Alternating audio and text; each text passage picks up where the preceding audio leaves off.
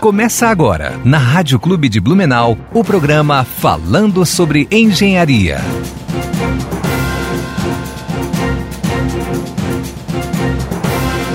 É, bom dia, ouvintes.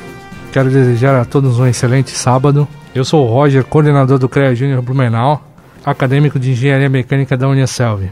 Para quem não conhece o CREA Júnior, né? CREA Júnior é um programa que foi criado para aproximar o acadêmico de engenharia e geociências do sistema CREA. Então, se quem não conhece, eu quero convidar a todos a estar tá seguindo as nossas páginas no Instagram, CREA Júnior BNU, CREA Júnior SC.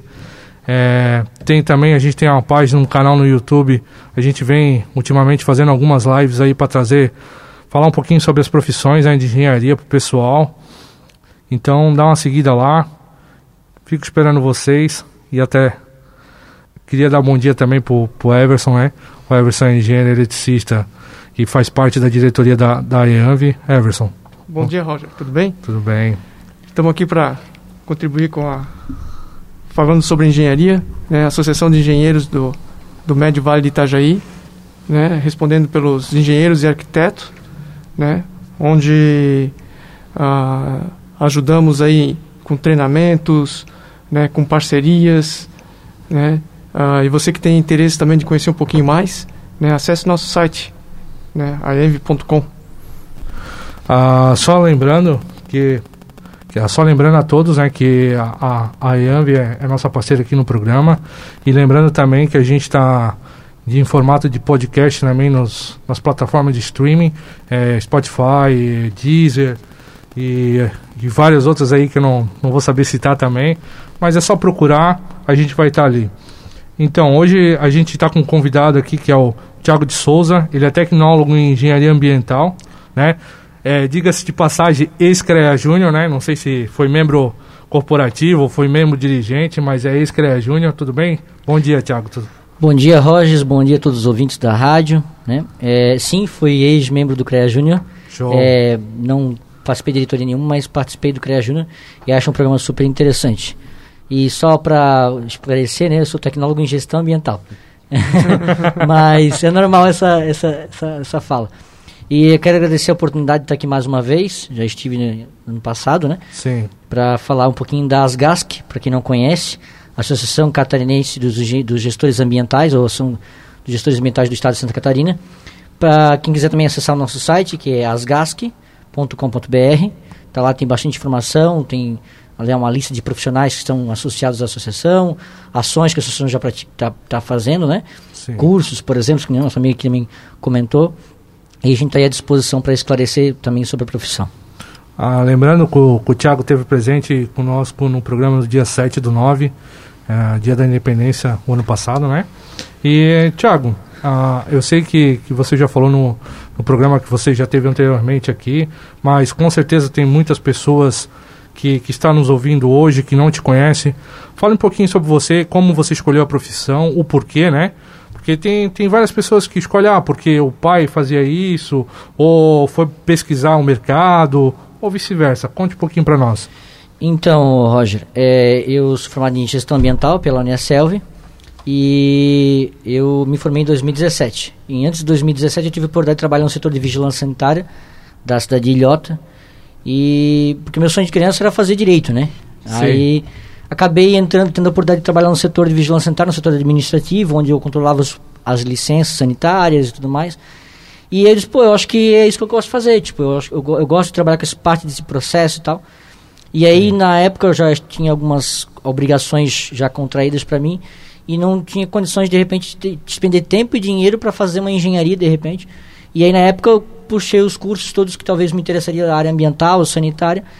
E aí eu disse, ah, pô, gestão ambiental tem lá conservação do solo, tem a questão de resíduos, tem uma, várias, várias disciplinas que batem com aquilo que eu queria. E também naquele momento era o que eu podia estar investindo, então eu escolhi gestão ambiental. Tive bons tutores, né, graças a Deus, né, nós estava ali os tutores do curso à distância.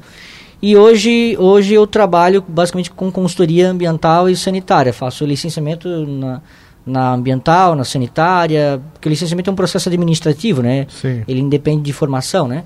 Sim. Então, mas é, claro, sempre bom ter um técnico que, que entenda do que está sendo feito.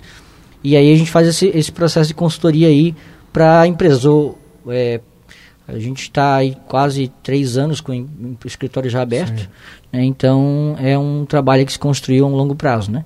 Então é basicamente isso. A profissão eu escolhi porque era mais próximo daquilo que eu sentia que eu podia, naquele momento, estar investindo e tempo e dinheiro Sim. e que eu me, me identificava, né? Então, até hoje que a gente está aí nessa lida. E, Tiago, ah, você comentou ali que pelo fato de tempo você não teria como fazer engenharia ambiental, né? Sabe me dizer qual é a diferença entre engenharia ambiental e gestão ambiental? Cara, assim, ó, é, O que que, o que, que É, é cada atribuição? eu, talvez? eu entendo, eu, Tiago de Souza, entendo que ah, a engenharia é o foco principal da engenharia é desenvolver projeto. Ele faz projeto, o engenheiro ele projeta as coisas. Sim. O gestor ele está mais ligado à questão da gestão, ou seja, gerência, né? Ele vai gerenciar a execução do projeto, ele vai gerenciar os processos do projeto. Então o engenheiro foi lá e dimensionou o sistema de e filtro, por exemplo, um sistema ETE, por exemplo. O gestor vai entrar na parte de processo, lá, de, de operação da estação de tratamento. Ou na construção, chamado ao engenheiro, na construção dos procedimentos, na, na, na, da- da escola de melhor, melhor tecnologia, para tratar aquele tipo de efluente, né? Porque dentro, dentro dos efluentes industriais, por exemplo, vamos ter vários tipos de co- composições químicas que vão alterar o processo de tratamento, vão mexer e tudo mais. Então, o gestor está mais focado nessa questão.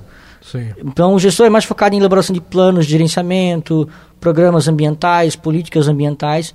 E quando a gente fala de projeto, né, aí a gente não tem. Eu, eu entendo que a gente não tem a competência técnica para estar fazendo. Sim. No entanto, é, os gestores ambientais, por trabalharem com controle, com gerenciamento, nós temos algumas atribuições da parte de projetos, digamos assim, são projetos de pequeno porte, mais ou menos que nem tem na questão do técnico em edificações e engenheiro civil, sabe? Sim. Uma limitação devido à complexidade do projeto. Cada um tem sua atribuição, na verdade, é, né? então, a, a- a o atribuição nível do... de competência está nesse, nesse sentido, sabe? Entendi. Então, projetos de controle ambiental, é, o- os, cons- os conselhos, no geral, nos dão atribuição para fazer. Sim. Ah, alguns profissionais se sentem super preparados, outros menos. Aí é uma Sim. questão de competência pessoal mesmo.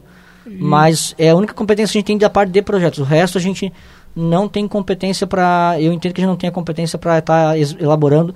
Mas, junto de uma equipe técnica, né? Por que não? Aí Exatamente. gerenciar a equipe técnica, o processo de construção desse projeto. Aí eu entendo que o gestor seja, inclusive, a pessoa mais apta, né? Porque Sim. ele passa dois anos e meio só focado em gerenciamento, gestão, eh, controle, monitoramento, entendeu? Área mais burocrática, digamos é, assim, né? Diga-se de passagem, como se fosse mais buro- burocrática, no caso, né? Entendi. Ah, é, a gente a gente está falando de diferença aí de, de gestão ambiental e, e, e, no caso a engenharia ambiental, né? Ah, onde que o, o, o cara de gestão ambiental ele pode estar atuando no mercado? Basicamente, Rogers, é, em todos os setores que o engenheiro ambiental atuaria, mas Sim. com um foco diferente. Né? Então, Entendi. é, Seria na, na mesma situação que você falou, cada um tem sua atribuição, no caso. é, no caso, caso, por exemplo, né? um aterro, um aterro industrial, por exemplo. Sim, O, o, o, o- engenheiro ambiental ele vai atuar em, todo, toda a complexidade que envolve o aterro industrial. sim, Enquanto que o gestor vai atuar focado na área de gestão ou do resíduo, do, do resíduo classe 1 ou do resíduo classe 2, gestando os processos que, que são implementados dentro do, do aterro, sim. entende? Então E- é basicamente isso. E Tiago, e nesses três anos de empresa aí, de assessoria, né? Qual Uhum. foi o teu maior desafio assim nessa área ambiental aí? Cara, meu maior desafio, é, na verdade, a gente, na, quem faz consultoria e assessoria, todo dia ele é desafiado, na verdade, né?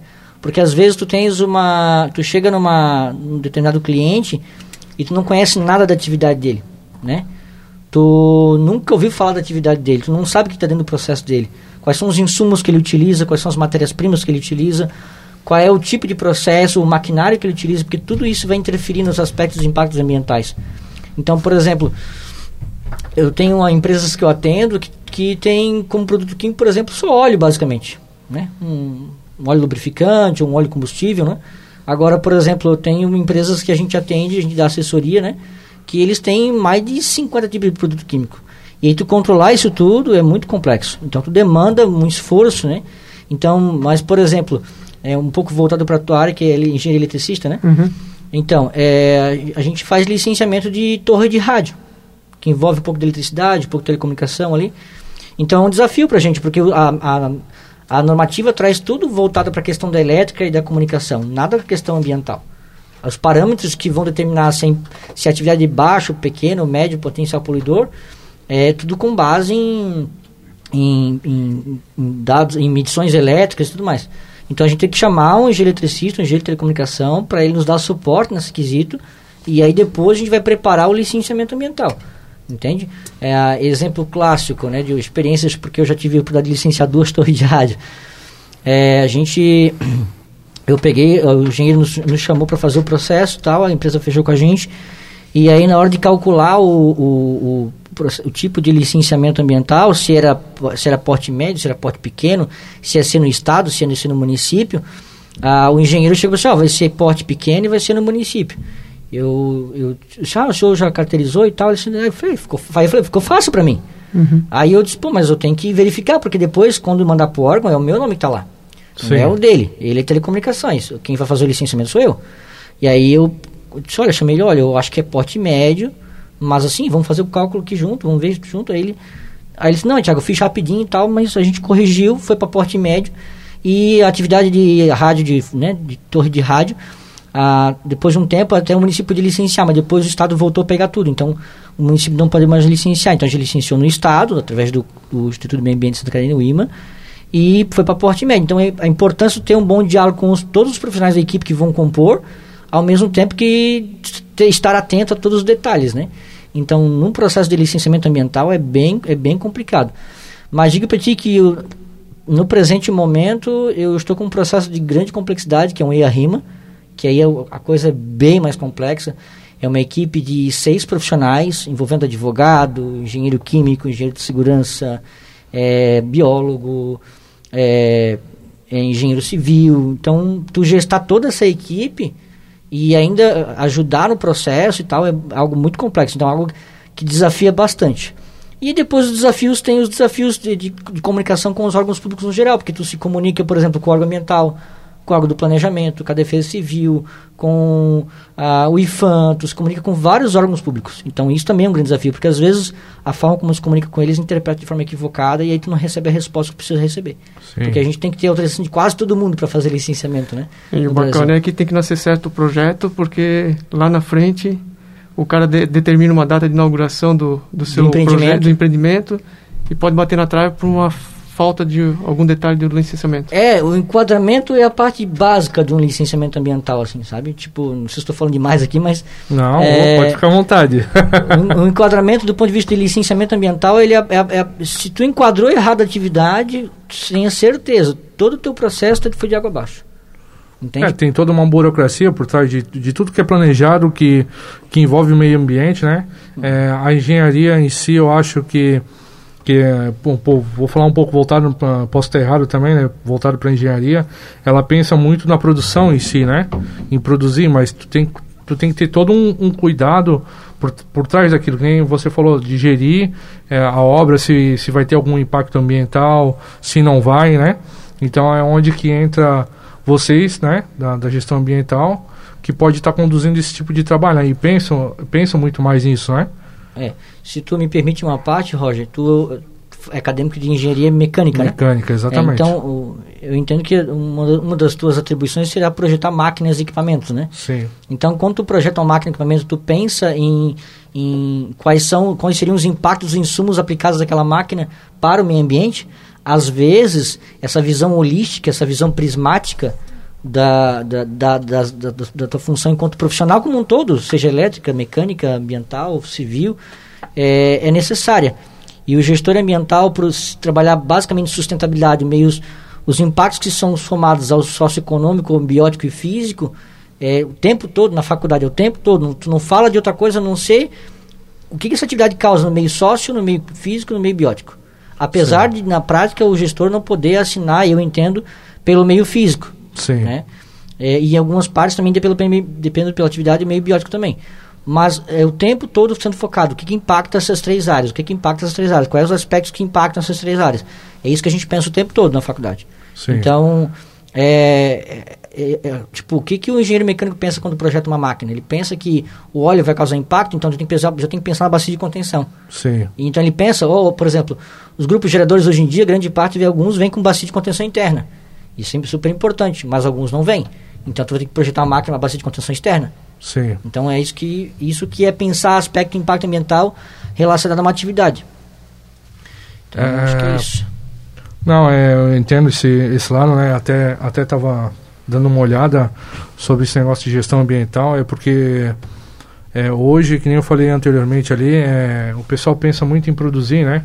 Mas não, não vem, não, não é nem questão de produzir. A produção hoje do, dos materiais, ela é feita, tipo, não, não com a mesma qualidade do que era feito antigamente, por exemplo, um carro. Um carro que era usado de material, hoje já não é usado mais. Claro que o carro foi evoluindo e hoje o carro é projetado para para salvar pessoas, né, no, no caso de um, algum acidente, é onde que, que quando bate ele, ele causa um maior estrago, né? Tudo pensado nisso. Só que se for analisar, pô, pega um carro antigo, ele vai durar muito mais, né? Ou dura muito mais do que um carro novo hoje. Por que, que, que a indústria faz isso? Ela faz pensando que amanhã depois o cara tem que comprar um outro, né? E não só na indústria de carro, isso é tudo quanto é indústria, né? Tô, a gente tem um mecanismo aí, é celular, smartphone, é televisão e assim por diante, né? É pensado em estragar amanhã da, daqui, a, daqui um pouco pro, pro cara ter que comprar um novo, até o próprio designer, né? O pessoal faz um design diferente, o cara nem precisa estar, tá, o aparelho está ali funcionando, o cara já quer um novo. O pessoal não pensa tanto nessa parte de, de gestão ambiental, né? De estar tá cuidando disso, né? É, eu, eu hoje de manhã estava atendendo uma empresa e a gente já está muito pensando nisso, assim, sabe? Uh, uh, o manual do cliente que ele recebe quando ele compra o produto, né? No caso de um carro, por exemplo, né? E aí, o que, que o manual pode falar da questão ambiental, né? O que, que ele pode expor à pessoa assim, ah, então, eu posso, ah, estragou o meu aparelho celular, eu posso lá e tacar fogo nele? Não, não pode. Eu posso lá e jogar em qualquer lixeira? Não, não pode. Eu posso entregar ele num ecoponto? Pode. Entendeu? Esse seria o ideal, entendeu? Então, a gente estava discutindo por que, que os, alguns manuais de alguns produtos, no caso desse meu cliente específico, do nicho de mercado dele, né? É, o que, que a gente podia fazer no nosso manual que pudesse implementar as questões ambientais, né, os quesitos ambientais. E aí a gente começou a pautar, né? E olha, comparando com manuais de outras grandes empresas do mesmo ramo, é, a gente vê duas linhas, duas linhas de texto escrita falando sobre a questão ambiental. Assim, ó, descarte ambientalmente correto. Sim. Descarte de forma ambientalmente correta. E não tem Então, a preocupação, tipo, né? É muito básico, assim. Tiago, falando em carro, né? Essas oficinas ah, mecânicas, né? Uhum. Porque a gente fala de licenciamento e depois tem a continuidade, né? Do, do plano de ações, né? Uhum. De contenção de óleo, piso impermeabilizante, né? Co como é que funciona? Também, também se faz essa gestão de continuidade ou só do licenciamento e startup do empreendimento? É referente a, É. a, as oficinas mecânicas e a parte de licenciamento e a continuidade do, do processo, né? De, de meio ambiente junto à operação da oficina, né? É, então, se tu me permite, é, Everson, né? Fazer primeiro uma introdução do que seria o licenciamento ambiental. Então, o licenciamento ambiental é um processo administrativo, né?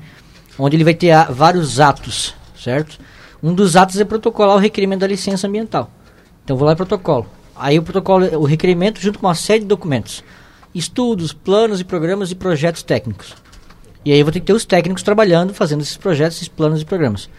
O órgão ambiental analisa essa documentação técnica, junto com a documentação legal, que são os requerimentos, procuração, cartão do CNPJ. E aqui eu quero fazer um parênteses, porque às vezes ah, alguns órgãos e alguns técnicos, alguns profissionais, eles confundem a atividade potencialmente poluidora com a atividade econômica.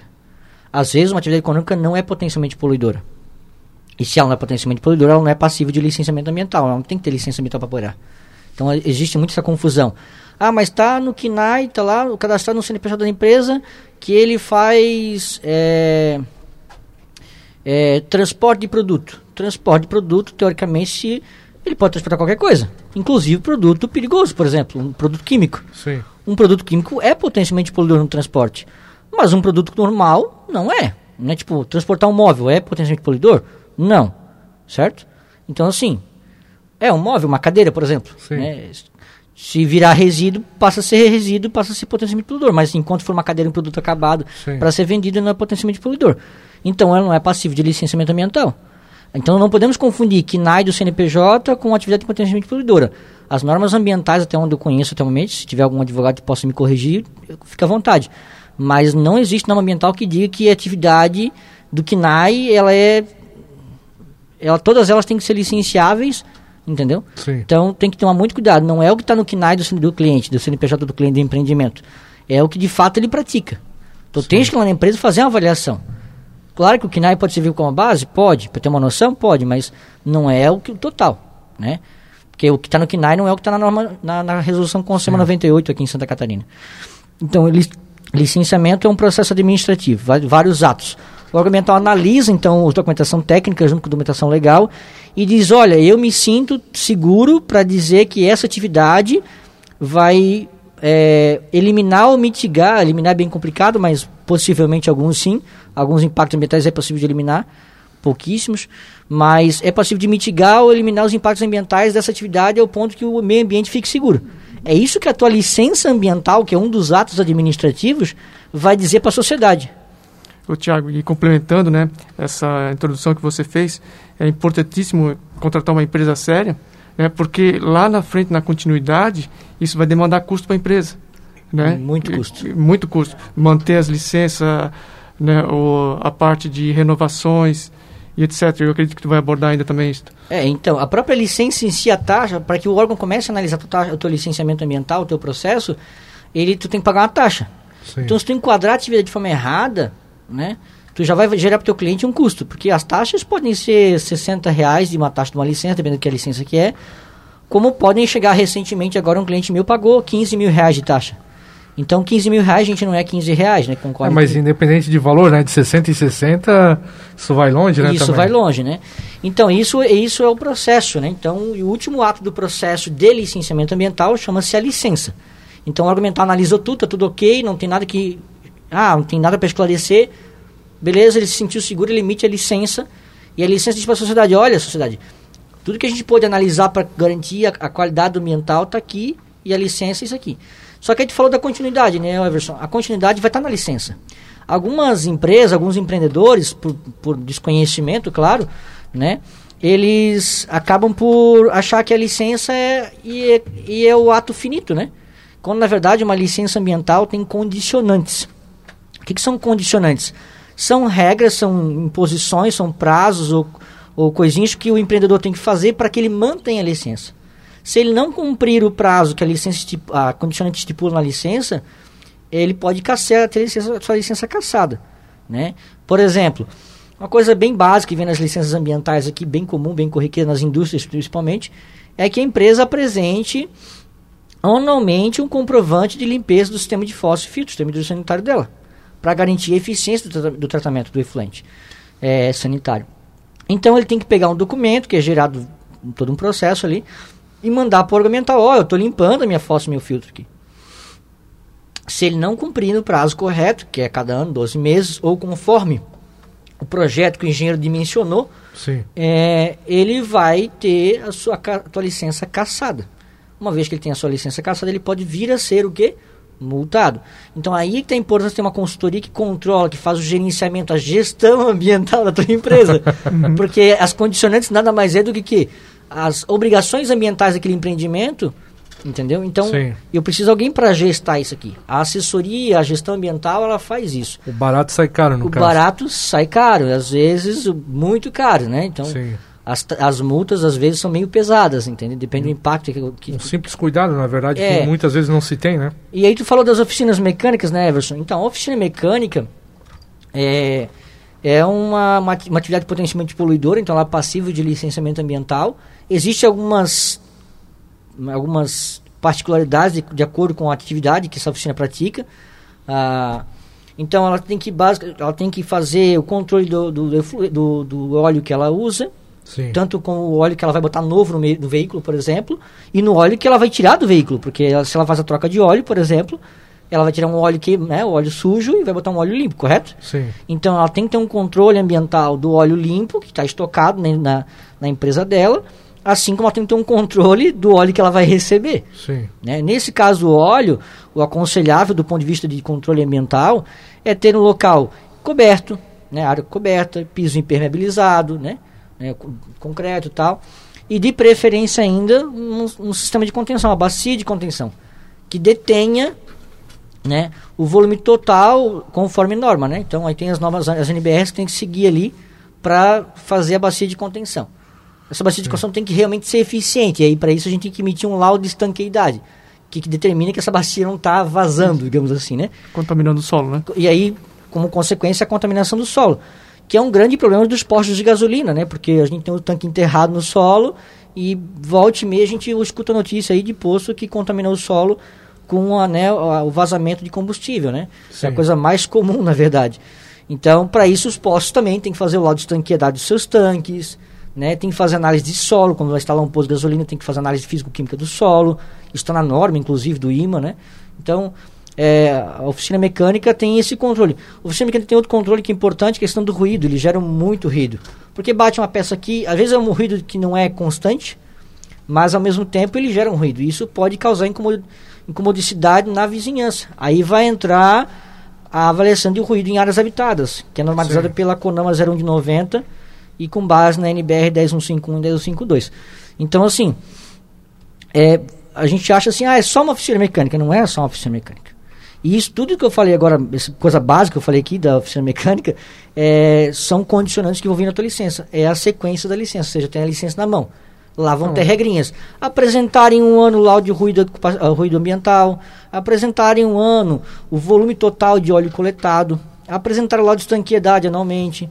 Isso são condicionantes que vão ter na sua licença ambiental, por exemplo, por exemplo, não quer dizer que vão ser específicas, para uma oficina mecânica. Assim como vai ter para posto de gasolina, por exemplo e assim por diante. Né? Então, é, a gestão ambiental vai entrar muito focal ainda mais na questão pós-licença, mas ela também trabalha também na, na fase de processo de licenciamento ambiental.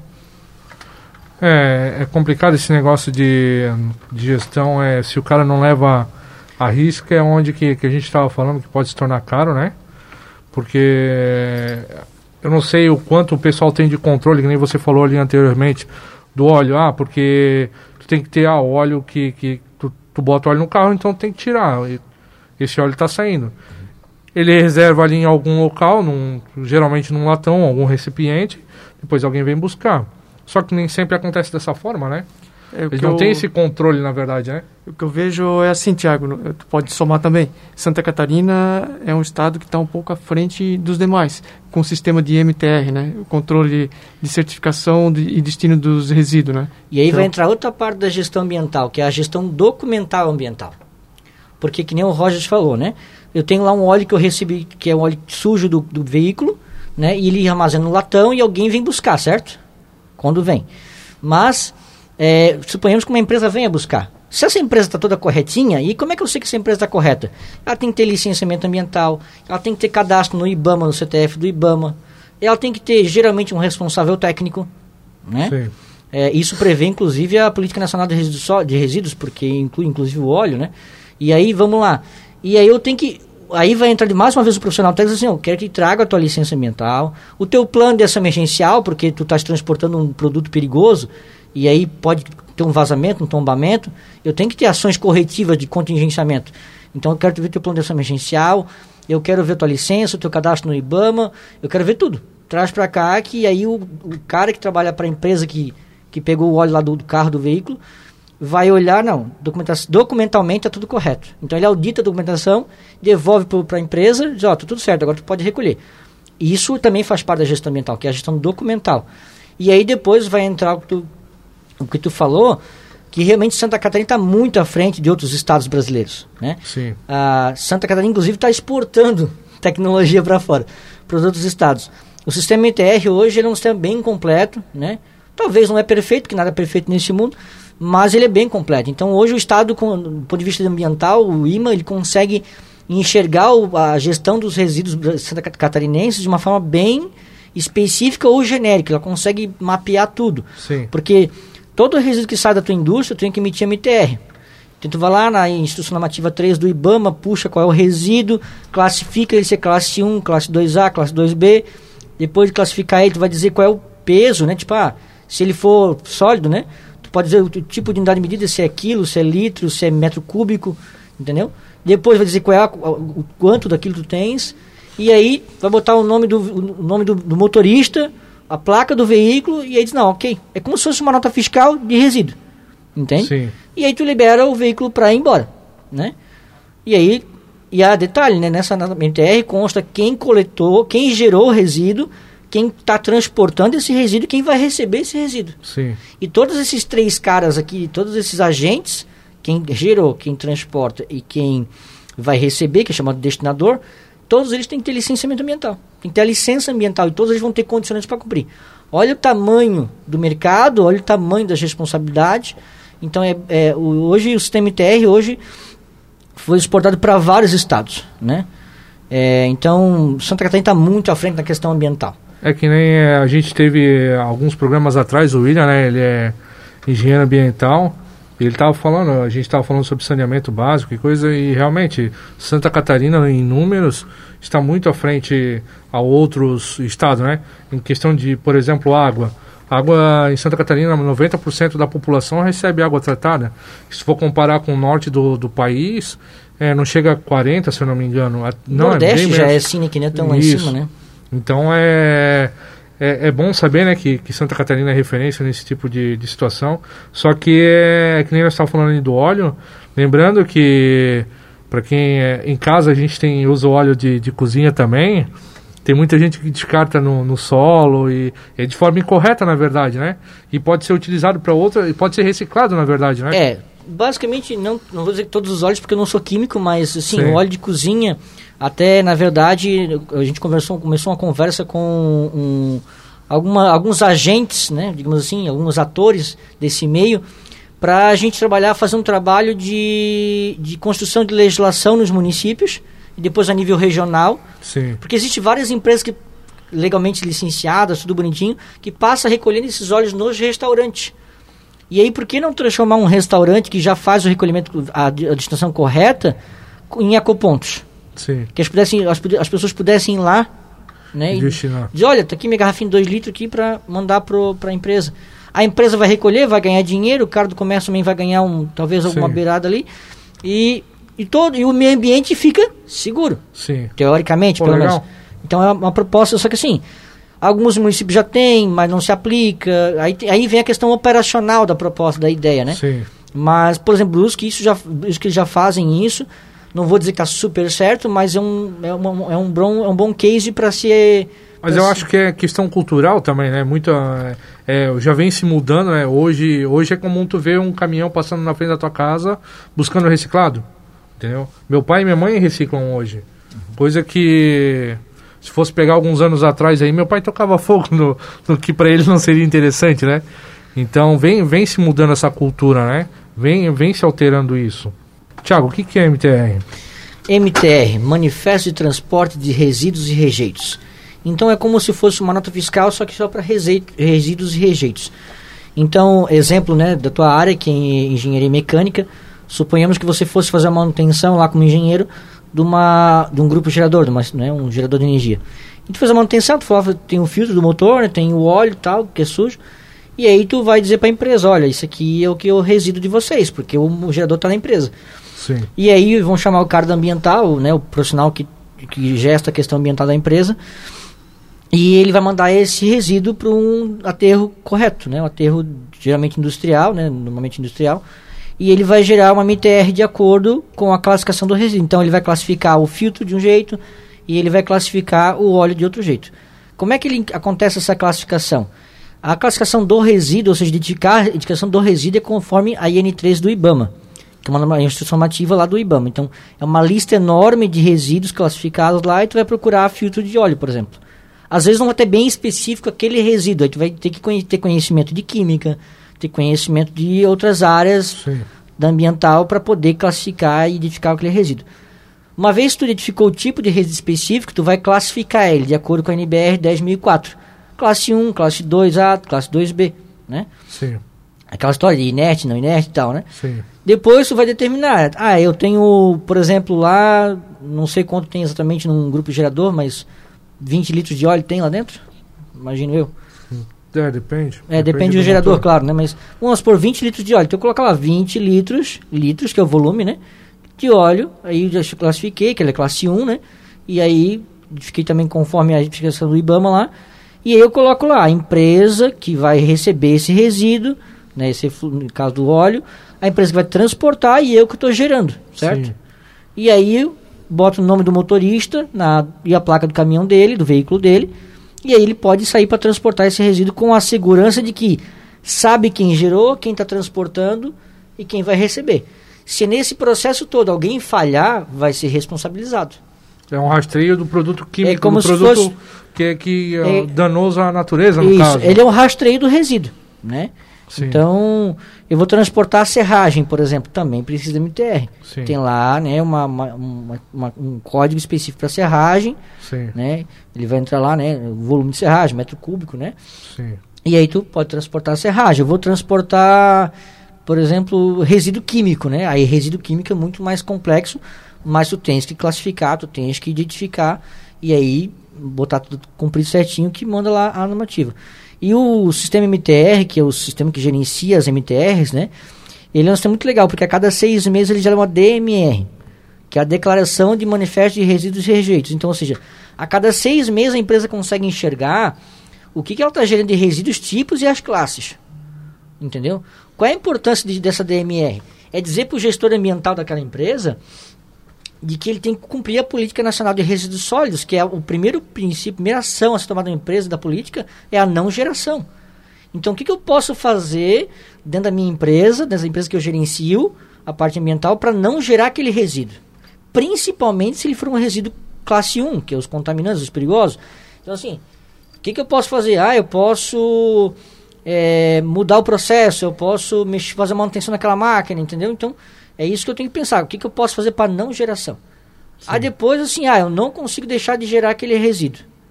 Então, o que, que eu posso fazer para diminuir a geração? Ah, o que, que eu posso fazer para, digamos, é, é, tipo, eu não vou gerar ele, mas eu posso reutilizar ele, eu posso reciclar ele, entendeu? Porque às vezes as pessoas, porque o custo para gerenciar isso tudo é muito caro. Então, tu mandar para terra industrial é caro. Então, como é que eu posso fazer para reciclar esse resíduo? Se ele não for passivo de reciclagem, aí é outra situação. Sim. Mas sempre partindo da não geração, né?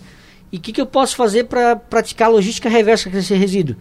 Uma, uma das empresas que eu atendo, 70% do plástico gerado na empresa, ela vai, ela volta para o fabricante. Então isso é muito. É muito. 70% um, do plástico de uma empresa voltar para o fabricante, os outros 30% são plásticos diferentes, claro. Sim mas que voltam, que, que a gente faz o processo de reciclagem. Então, ou seja, não tem como não gerar os dois, mas o que eu, todos os dois que eu gero, um eu faço, eu volto para o fabricante, é um, como se fosse um processo de lógica reversa, e o outro que também é previsto na Política Nacional de Resíduos Sólidos, e o outro eu faço o quê? Eu faço a reciclagem, também é previsto na política.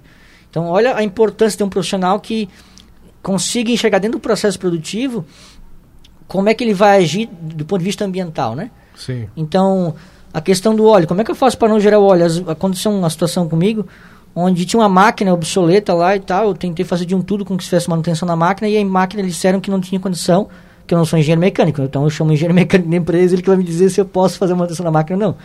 Ele disse que não tinha peça para fazer a troca, a manutenção e essa máquina sempre gerava né, um, uma, um derramamento de óleo. E falei, tá, gente, então, mas esse óleo vocês vão deixar derramando aqui assim no, né, no, no piso, apesar de ser piso impermeável? Aí ele assim, é, cara, mas nós temos aqui solda, nós temos metal, por que não faz uma bacia de contenção? Né? E aí vamos destinar esse óleo de forma correta. Do que deixar. Aí por que, que acontecia? A empresa ia lá, jogava uma estopa, jogava uma serragem, juntava com o óleo e jogava para ter. Aumentava os. O... Aí aumentava mais ainda. Então, assim, aí a gente chamou a diretoria. Não, beleza, já que tá certo, vamos fazer assim então. Aí a gente Uma sofreu. coisa simples, né? É simples. Aí a gente, chamou, a gente sofreu fiscalização. E aí tinha lá as bacias de contenção, né, espalhadas pela empresa inteira. aí, tudo onde tinha derramamento, claro, um possível Sim. derramamento. E aí eles, pô, que legal, vocês têm essa, essa, essa segura, essa, esse controle de ter as bacias no lugares certos e tal. Aí os donos, pô, então, aí lá na frente enxergaram, após uma fiscalização, uma fiscalização, a importância de ter essa visão, né? Sim. Então, é basicamente isso. O sistema ITR hoje é um, é um sistema muito importante. Até onde eu tenho conhecimento, foi exportado para vários estados do, do país. Né? Tem muitos estados que ainda, ainda não tem sistema MTR. Como eu falei no bloco anterior, Santa Catarina está muito à frente do seu tempo em alguns quesitos na questão ambiental. Né? É, eu, na verdade, tenho conhecimento de que até, inclusive, o processo de licenciamento ambiental consorciado de impacto local está sendo exportado, né? Nós temos aqui na nossa região aqui o consórcio Simv em Timbó e eles estão exportando a ideia deles, a proposta deles que é permitida por lei para vários estados. Exemplo deles no Espírito Santo, Sim. né? E agora estão mandando lá para o Alto Vale Itajaí também, ali no, no Vale Tapucu também. Então assim estão mandando para tudo quanto é lugar essa proposta porque muitos municípios não têm estrutura técnica para fazer processo de análise de licenciamento ambiental. É legal ver essa preocupação que, que as empresas vêm, vêm tomando, né? E é, é futuro, na verdade, né? Eu acho que se, se, o, se a gente não estiver pensando no, no, no, meio ambiente, de, em tratar de forma correta, né? Isso vai se tornar muito... Já vem se tornando caro para nós, né? E vai se tornar muito, muito mais caro. Mas, Thiago, vamos mudar, vamos mudar um pouquinho de assunto, né? Você é presidente da, da Asgas, né? Asgasc. Asgasc. Fala um pouquinho para nós da, da, associação, então. Então, Roger, a Asgasc, ela, ela é a Associação dos Gestores Ambientais do, de Santa Catarina, no caso, Sim. do estado. A gente fundou ela em 2019, recente, né? Sim. É, na intenção de representar a classe, né? Porque, infelizmente, eu não sei se felizmente, mas acredito que seja infelizmente, outros profissionais de outras áreas desconhecem a nossa profissão. Uh, eu costumo dizer que às vezes alguns profissionais entendem que nós somos uma função da empresa e não uma, uma, um profissional. Sim. Né? Nós somos uma função, não uma profissão, entendeu? Então, e na verdade somos uma profissão. Então, é, algumas pessoas dizem, ah, eu sou gestor ambiental, né? Aí a pessoa, tá, mas tu fizesse gestão ambiental? Não, eu fiz uma pós em gestão ambiental. Então, tu é especializado em gestão ambiental, tu não é gestor ambiental. É diferente. Sim. Assim como o, o, né, eu sou gestor ambiental, curso de especialização em engenharia ambiental, eu vou ser engenheiro ambiental? Não, não vou ser engenheiro ambiental. Vou ser especialista em engenharia ambiental, e aí se tiver mais alguma nomenclatura atrás, eu vou ter que também seguir aquela nomenclatura. Então a gente tem que ter essa consciência que profissão é uma coisa, Sim. e curso de ampliação de conhecimento, de, de, de categoria, de, do que vem atrás é outra situação. Porque senão é, nós poderíamos fazer especialização na área de medicina e sermos médicos, né? É basicamente isso. Como a gente já sofreu, digo assim, já, já passou por situações de questionamentos como esse, né? Então, assim, porque a gente passa, apesar de ser tecnólogo, a gente passa os dois anos meio focado só na gestão. Sim. Na sustentabilidade, no equilíbrio entre o social, o econômico, o econômico, o ambiental. Então, assim, às, às vezes as pessoas falam na televisão, ou falam numa rádio, ou falam em algum lugar, ah, da sustentabilidade. Aí quando tu diz assim, tá, mas conceitua sustentabilidade para mim. Não sabe? Sim. Né? Conceitua desenvolvimento sustentável, não sabe? Né? Então, é bem complicado. A gente passa dois anos e meio só focado nisso. Como é que eu vou baixar os impactos ambientais? Como é que eu vou potencializar os impactos econômicos? Entendeu? E como é que eu vou mitigar os impactos, às vezes, sociais? E se eles forem positivos, porque o impacto também pode ser positivo, como é que eu vou potencializar? Então, isso é a função do gestor ambiental e é isso que a associação vem. Representar essa classe para que, de, de alguma forma, em alguns, alguns momentos, ela seja respeitada ao nível que é hoje, graças a Deus, o engenheiro, o médico, o advogado, o dentista e assim por diante. Todas as outras profissões que cada um tem o seu valor e a sua enorme importância para a sociedade. Então, as GAS que vem fazer isso. Ano passado a gente fez o seminário de gestão ambiental, estava presente aqui junto comigo né, na, na situação. E esse ano a gente vai fazer de novo, mas em função da pandemia a gente segurou tudo. Né? A gente tem que primeiro garantir a saúde de todos, né? E a associação também, em função da pandemia, segurou um pouco das outras, outras atividades, né? mas a gente está sempre trabalhando. Então, a gente, esse ano, a gente estava fazendo um trabalho mais interno, ou seja, de construir propostas para que o ano que vem a gente possa expor elas, né? E aí começar a trabalhar a parte externa que são dessas propostas. Mas esse ano a gente já fez um treinamento online, um curso de licenciamento ambiental na prática online. É, tivemos né, uma, um número legal assim, de participantes a um custo baixo, porque né, online e tal, a gente tem que ter, ter essa consciência, todo mundo numa situação financeira, a gente sabe, um pouco complicado. E a gente fez algumas reuniões da associação em si mesmo, separada da diretoria e tal. Fizemos três, quatro reuniões. E no gente trabalhando com a questão de comunicação, né? Por exemplo, hoje a gente, esse ano a gente manda um ofício para o Confeia, né? Para o Crédito Santa Catarina para o Confeia, para o sistema, né? Que a gente também é permitido a inscrição no conselho, Sim. por termos áreas de engenharia comum, né? É, a gente fez comunicação pro, com o CRA e com o CRQ, também outros dois conselhos que o gestor também pode entrar. Cada um focado, uma na química, outro na administração e o CREA na engenharia. É, então, a, a, associação representa a classe. Então, se a classe é permitida acessar, acessar esses conselhos, a gente tem que estar em comunicação Sim. com eles. é, buscando sempre a representação, buscando, né, digamos assim, entre aspas, a, a, um respeito que a classe merece, né?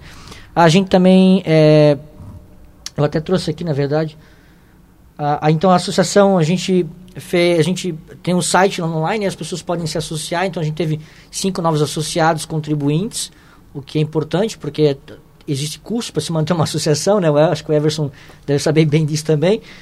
É, e agora a gente, tá, a gente criou agora um espaço novo no site da associação, onde vai começar a postar alguns documentos né, mais técnicos, mais voltados para a gestão ambiental, que só os associados vão ter acesso. Né? São documentos da associação que a gente preparou para auxiliar o profissional, né? É, de como ele vai praticar, como é que ele vai trabalhar, aquela, esse trabalho. E como é a associação que está produzindo, a gente restringiu só para os associados. Né? Só para deixar um pouco também claro, Roger, que não é porque o profissional é engenheiro, né? Sim. Engenheiro mecânico, engenheiro eletricista, engenheiro civil, engenheiro ambiental, que ele não pode se associar nas GASC, desde que ele tenha uma segunda formação em gestão ambiental. Então nós temos casos desse tipo, onde o profissional é engenheiro de, de alguma área específica e ele resolveu fazer gestão ambiental, né? E aí ele pode se associar mesmo como acadêmico e depois também, né, como, como profissional formado. Então, e além do, além do gestor ambiental, a associação colocou no seu estatuto que ela também representa os tecnólogos em saneamento ambiental.